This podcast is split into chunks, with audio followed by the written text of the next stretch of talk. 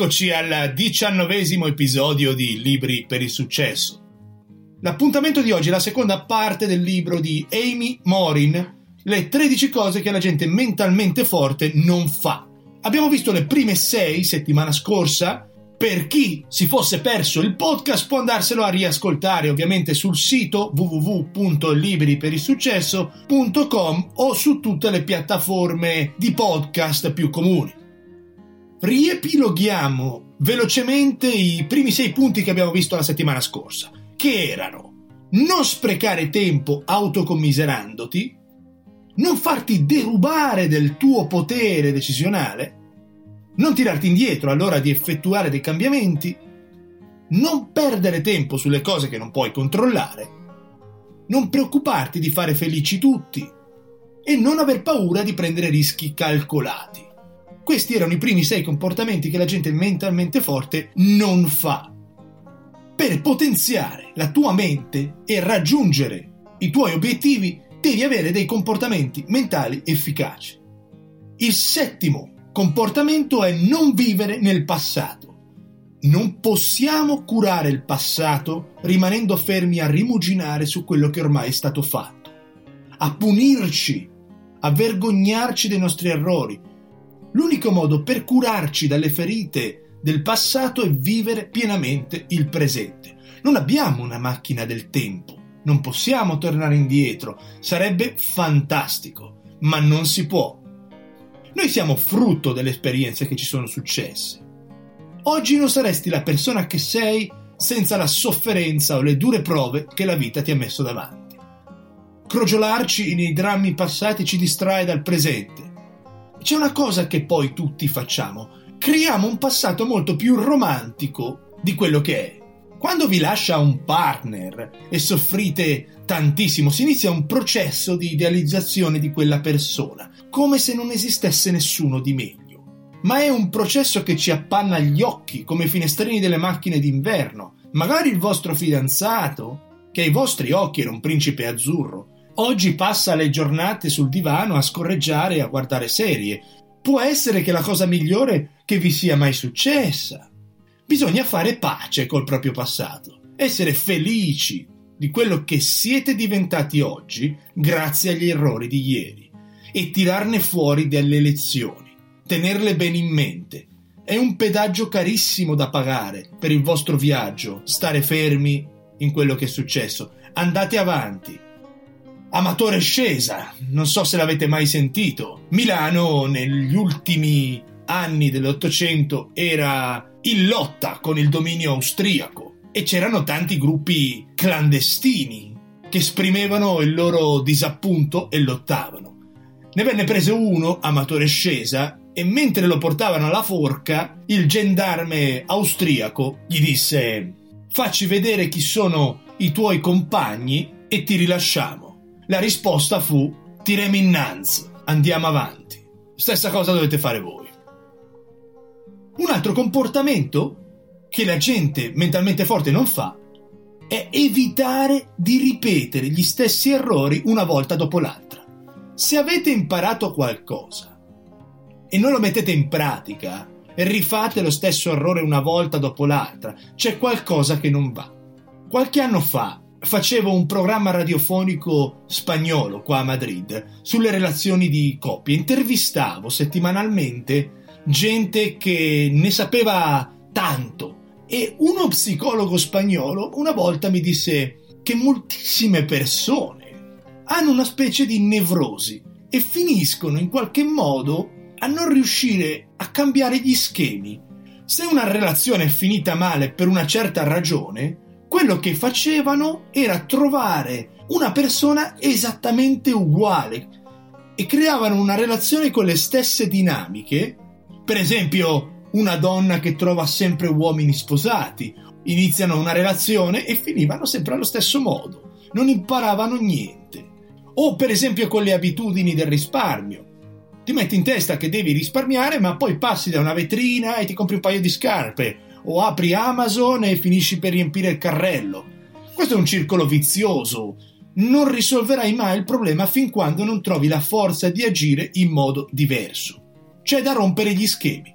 Studia il problema, chiediti che cosa è andato storto, che cosa puoi fare meglio, crea un piano per cambiare quello che stavi facendo prima. E fallo meglio, perché se fai sempre gli stessi errori, sei l'unico responsabile dei disastri che succederanno. C'è da tirar fuori delle lezioni e non ripetere lo stesso errore. Il nono comportamento mentale della gente forte è che non hanno risentimenti verso il successo altrui. E Nelson Mandela diceva che il risentimento è come bere un veleno e pensare che uccida i tuoi nemici. Per esempio, confrontare il proprio stato sociale, ricchezza o salute con quello di qualcun altro e desiderare quello degli altri è una pratica comune delle persone che hanno del rancore, che sentono invidia. Fanno fatica ad ascoltare le storie di successo delle altre persone. Gli fa male dentro. Sentono il bisogno di avere riconoscenza, attenzioni. Però soprattutto non sentono gioia o felicità per chi ha ottenuto dei traguardi, bensì frustrazione, invidia e c'è anche una punta di goduria quando gli altri falliscono. Il risentimento verso il successo degli altri è un'emozione nascosta dentro di noi, ha delle radici profonde e si deve soprattutto all'insicurezza. È difficile essere felici per gli altri quando non siamo felici noi. Quasi ci repelle la felicità e la positività di un'altra persona se il nostro stato d'animo non è sulle stesse frequenze. Il mio consiglio è che la vita non è una gara, non ci sono punti. Non dovete guardare gli altri concorrenti. Pensate a migliorare voi stessi, senza compararvi con nessuno. Il modo di misurare il successo ovviamente è soggettivo. Immaginatevelo come una scala dove il punteggio massimo è 100 ma non dovete giudicare le persone e nemmeno voi stessi per il risultato finale c'è da pensare anche al punto di partenza. Se una persona è di una famiglia ricca, benestante, piena di contatti, non parte da zero in questa scala, parte da 60 e magari alla fine del suo percorso arriva a 80 e voi lo vedete come qualcosa di incredibile.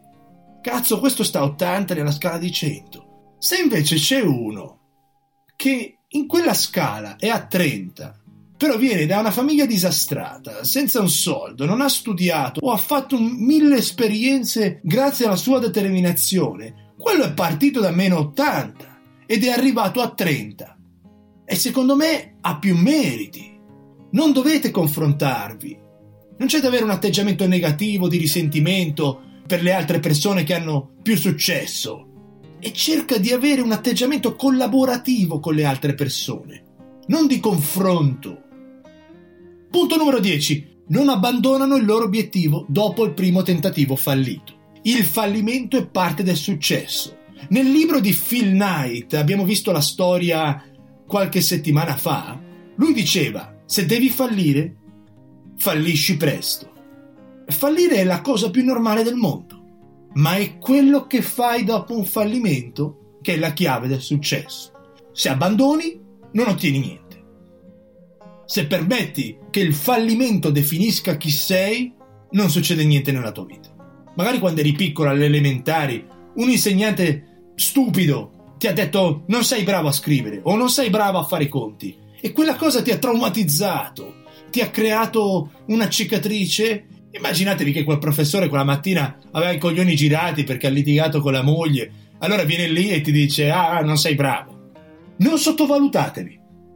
Siamo molto più bravi di quello che pensiamo. Spesso siamo il nostro peggior nemico. Identifichiamo la ragione dei fallimenti nella mancanza di un'abilità o di un talento. Guardate che queste cose si sviluppano, si creano, si formano con l'esercizio, con la perseveranza, con lo studio, con la pratica. C'è gente che ha un grande talento ma non fa nulla per affinarlo. C'è gente che di talento ne ha meno si fa il culo per migliorare e ottiene benefici più grandi delle persone talentuose. Non possiamo fermarci davanti a un fallimento. Accettalo. Non è colpa tua, è parte del processo. Non è uno scenario bianco-nero, o fallisci o hai successo. No, in mezzo ci sono tantissime sfumature. Se sbagli vuol dire che sei sulla buona strada, vuol dire che stai facendo, stai provando. Quindi fallisci, fallisci presto e vai avanti. Undicesimo punto, non hanno paura di stare da sole e di passare del tempo con se stessi. E stare del tempo da soli spaventa molte persone. Raramente ci risulta piacevole sederci e pensare. Magari ci annoiamo e dopo un secondo accendiamo la televisione o la radio per avere un sottofondo di compagnia piuttosto che il silenzio, struggente, che ci obbliga ad affrontare i nostri pensieri. E poi facciamo l'errore di pensare che essere da soli con noi stessi significhi essere in uno stato di solitudine. È molto raro, purtroppo, vedere la gente che va al cinema da sola, o ai concerti, o a un viaggio. Tutte queste cose ci terrorizzano. Ma perché? In quasi tutte le religioni, nelle scritture, la solitudine ha dei connotati positivi, mentre nella società moderna è tutto il contrario. Stare da soli non vuol dire essere soli. Ed è una delle cose più importanti che ci siano nella vita. Tempo fa avevo finito una epoca della mia vita, una tappa, e dovevo analizzare e decidere che cosa fare dopo? Tornavo dalla Spagna, la mia prima tappa in Spagna, invece di rientrare direttamente nella mia città, decisi di prendermi una settimana di purgatorio in mezzo per andare nelle campagne toscane, in un casolare rustico, qualche libro, un quaderno, delle passeggiate, volevo riflettere su che cosa fare.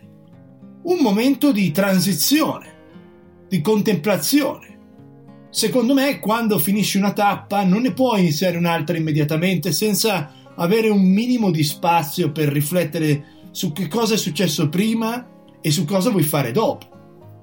Il problema è che ti pigliano tutti per il culo. Cominciano a chiamarti l'ascetico, l'eremita del cazzo, dove vai, buddista.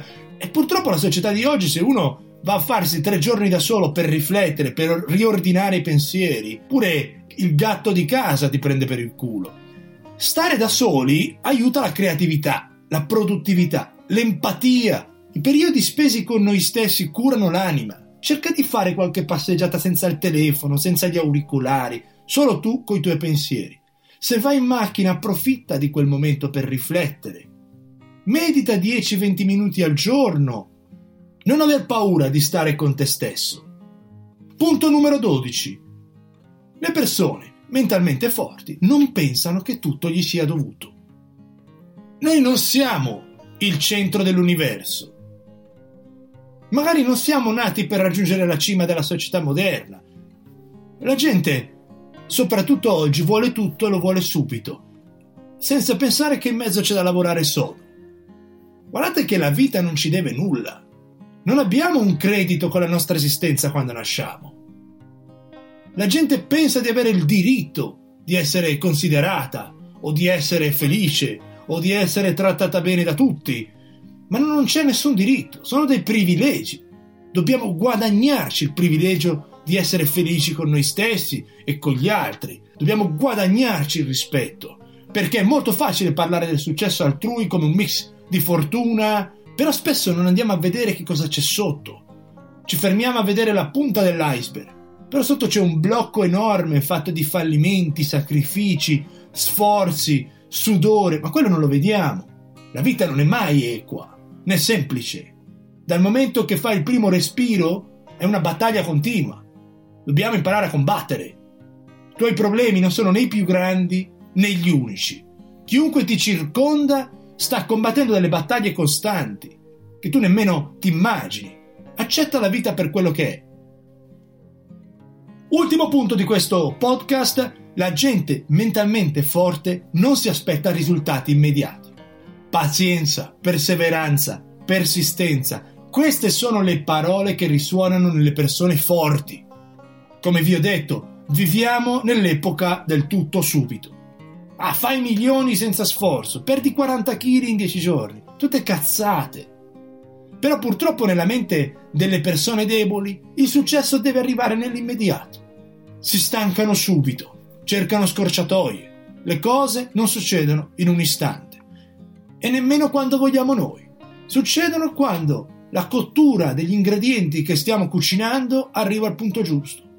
Però li devi lavare, li devi pelare, li devi cucinare, devi stare attento che non si brucino. Questo è un processo. Non può succedere senza un minimo di attesa. Purtroppo la gente ricerca una soddisfazione immediata a discapito di una soddisfazione maggiore nel tempo. Non so se avete mai letto l'esperimento sui marshmallow del 1971. Questi cilindretti di zucchero rosa, morbidi, soffici, su caramelle gommose. In quell'esperimento venivano messi eh, in una stanza un bambino e un uh, ricercatore che gli metteva un marshmallow sul tavolo. Quella persona gli diceva: eh, Ti do due opzioni. O aspetti un attimo nella stanza e non ti mangi quel marshmallow fino a quando io torno. Se quando torno c'è ancora lì il marshmallow, te ne do un altro come ricompensa. Se invece te lo mangi, niente ricompensa. Molto semplice. Quello che invece non è semplice ed è incredibile è il risultato. I bambini che avevano la pazienza di aspettare la seconda caramella quando tornava il ricercatore, negli anni, in età adulta, perché era lì l'esperimento, avevano risultati scolari molto migliori, migliori relazioni interpersonali, più resistenza allo stress, e molto altro. Andatevi a leggere quell'esperimento perché è interessante. Mettetevi nell'ottica che per arrivare a qualunque meta serve disciplina, determinazione e tempo. Ci saranno giorni dove vuoi abbandonare tutto, dove senti che non c'è niente da fare, ma c'è da continuare, sforzarsi, persistere e non smettere fino ad arrivare alle tue mete personali.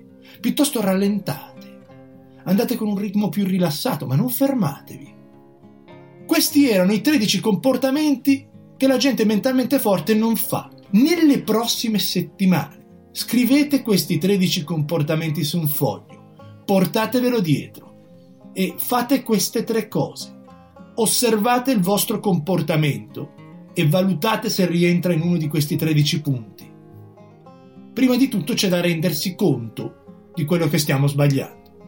Regolate le vostre emozioni quando sentite invidia, rabbia, paura, non potete permettere che queste emozioni controllino la vostra vita e vi portino a fare o a dire cose delle quali vi potreste pentire. E oltre a osservare i nostri comportamenti, osservate i vostri pensieri. Prova a sostituire pensieri estremamente negativi su determinati aspetti della tua vita elimina abitudini negative e sostituiscili con quelle positive. È estremamente importante prima di cominciare il processo di miglioramento e l'allenamento per rinforzare il tuo stato mentale di prendere atto di come pensate e vi comportate oggi. Da lì che si parte. Magari di quei 13 punti già 7 li avete risolti, però andate a riflettere quali di questi punti sono parte della vostra vita se volete che ci siano dei cambiamenti esterni, devono prima esserci dei cambiamenti interni. Se vuoi che qualcosa cambi nel mondo esteriore, devi prima cambiarlo nel tuo mondo interiore. Grazie e alla prossima settimana.